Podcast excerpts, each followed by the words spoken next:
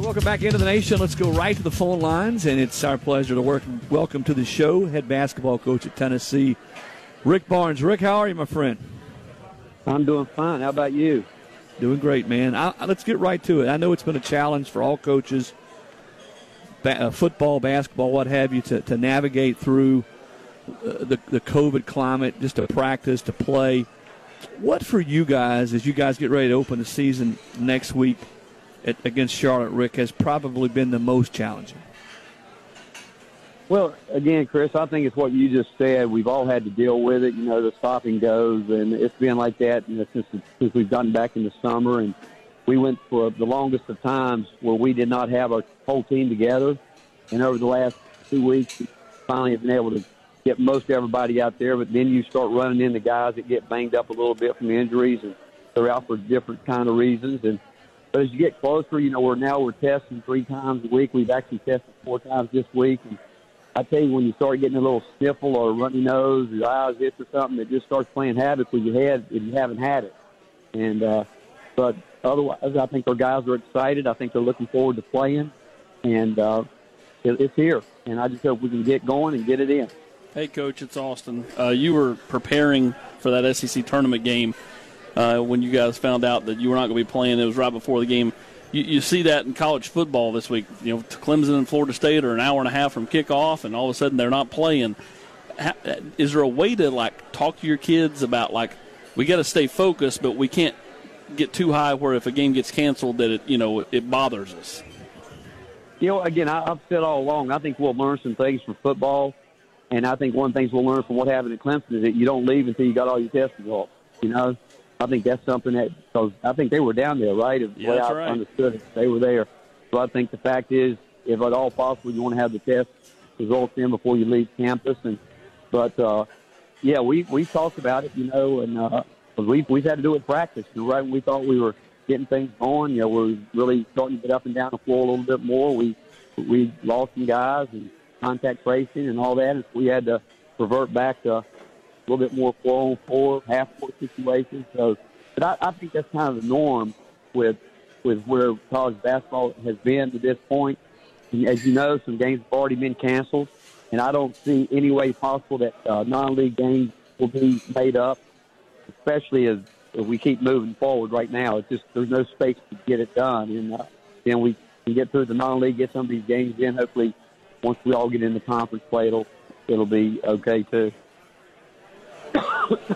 Hey, Rick, it's Chris again. You know, when you bring in freshmen, especially guys who have been highly recruited and everybody in the country wanted, like some of the kids you brought in this year, I know as a coach you love guys who are coachable, who want to be pushed, who want to be challenged. Along those lines, what have you seen from some of your new guys, from Keon, from Jaden Springer, and those guys as you guys dive into practice? I think Chris, just what you just said. I, I, I do think they're they're really good kids, and they want to be coached. They want they, they have a lot of competitive fire about them, and they want to be good. They they want to, uh, but they're and they're coachable. They they realize. I think each day that goes by, you know, I've got more to learn than I ever could imagine. The game is different. You know, there's more length than I've ever played against. Those gaps close up quicker than I've ever seen them close before you know, I'm learning how to play every possession. You know, you got to finish it with a block out or got to get to the offensive boards, and then you got to convert. I don't think they've ever understood conversion, which is pretty much, I would say, for most high school guys. But uh, the fact is, when they really want to be good, and our older players who have been around, like Josiah James is a different player now than he was a year ago.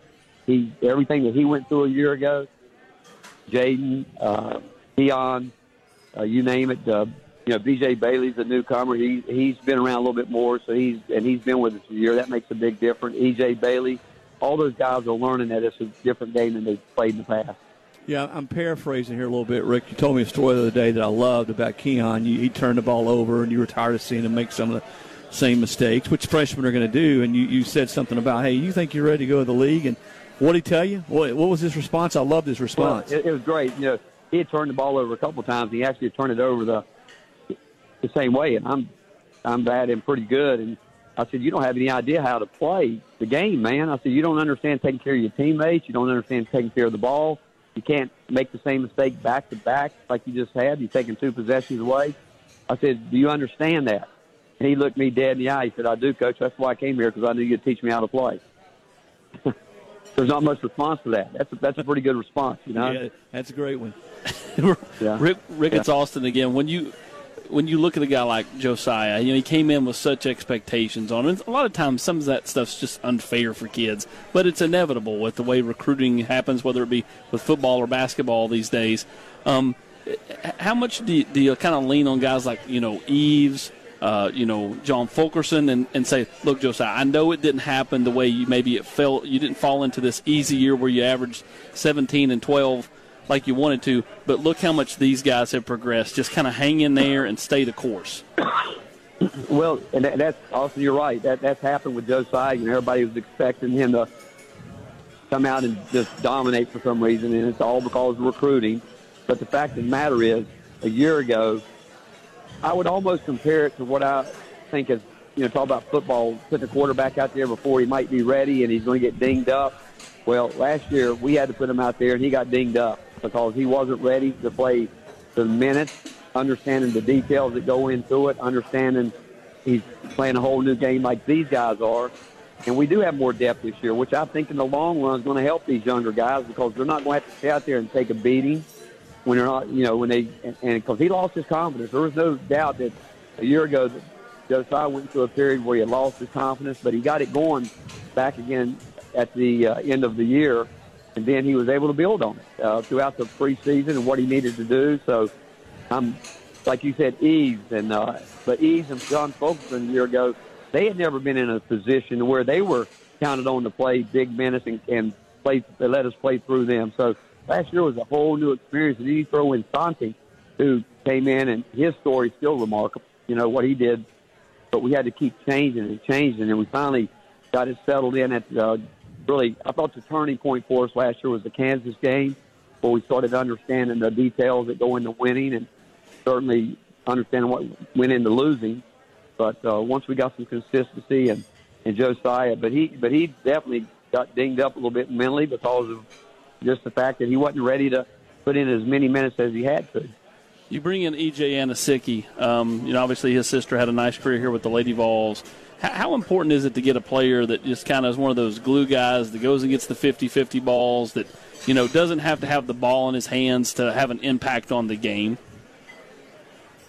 It's, it's really important. I mean, and he we have two of them. We got one inside, one outside, and he and and uh, Ticket, Davonte Gaines. You know, those guys are going to go get you some extra possessions. They they work hard that way. But uh, EJ, again, he's going through an adjustment from playing where he played a year ago to where he's on the floor now with a lot of length, a lot more athleticism than he's ever played with. What's going to be fun about all these guys we're talking about is watching their growth, like you do every year. And but I do think that the older guys were helping them. And we, actually, we had a team meeting a couple days ago, and we got on our older guys because we didn't feel like they'd done enough to help these guys. And it's not a matter of really just surviving yourself.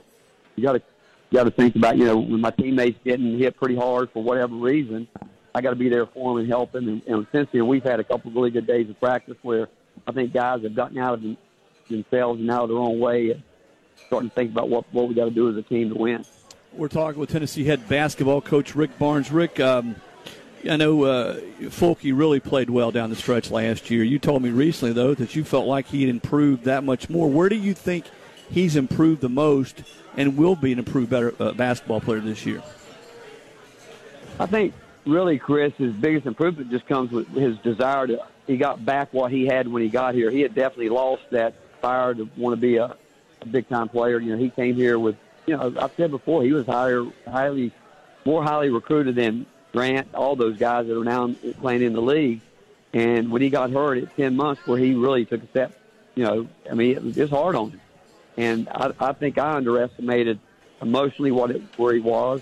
But uh, last year in January, he, he you could see it coming, and now he really kept that throughout the off season. When we finished up, he, he's worked harder than he's ever worked last few years.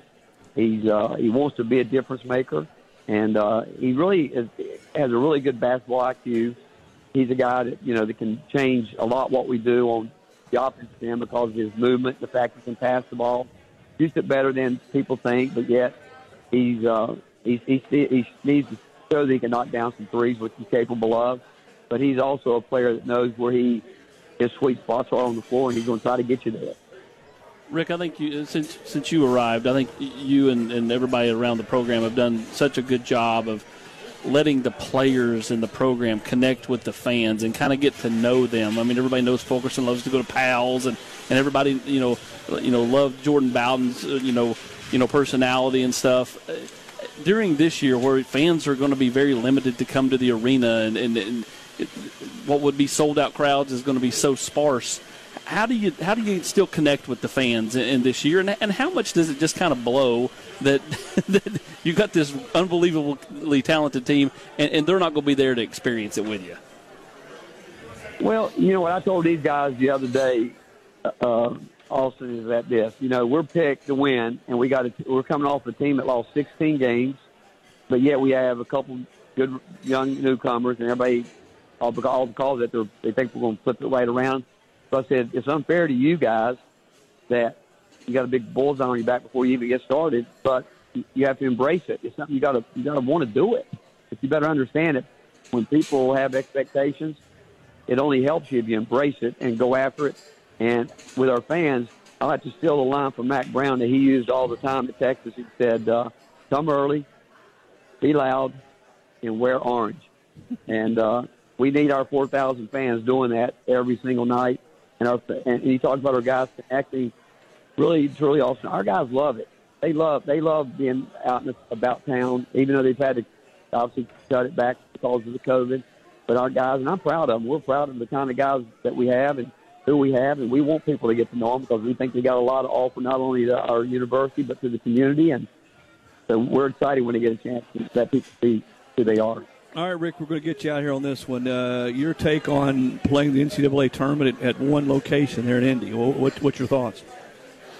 You know, Chris, I'm not sure if, if, if, when they say one location, are they talking one building or are they talking Indianapolis? Right. Because I do know this. I do know this. After the first week, you're down from 68 to 14 teams. I mean, 16 teams. Right. Which is easy done. So does that mean the first round games. Are they going to use Butler? Are they going to use IUPUI? Are they going to use and, and there are some phenomenal facilities around Indianapolis where we go recruiting that have just great buildings that you could do some things in. And I don't know how the fans will work there, but I, I think they'll work it out. I think it's the best way to do it. I really do. I think it's just the easiest way to do it. Get everybody in one place. They also know they're going to take care of 68 teams around that site. I'm sure they've been on it from the from the very beginning because they knew how important they know how important it is to have this tournament. But uh, it's a good place. Uh, Indy, Indy has always done a great job at the Final Four. I'm just not sure if it means everything's going to be in that one dome or they're going to use the other. But um, I think it'll. I think it'll. It's a great place and it's a great idea to do what they're trying to do. Well, listen, man, we really appreciate your time tonight and uh, getting you out here. I'll, I'll, give you a message. Our good buddy Tony White said to tell you that he's been working on his one on one and one free throws. All right. Well, he needs that, and I, I, you got to vouch for him. Does are his ribs as good as he says they are? They're awfully good. They're awfully good. I don't know that they're ninety percent good at what he shot free throws, but they're pretty darn good. Yeah. All right, I got you. Rick, thanks, Appreciate brother. You guys. All right, Appreciate man. it. That's head basketball right, coach Rick Barnes joining us tonight on the Nation. We'll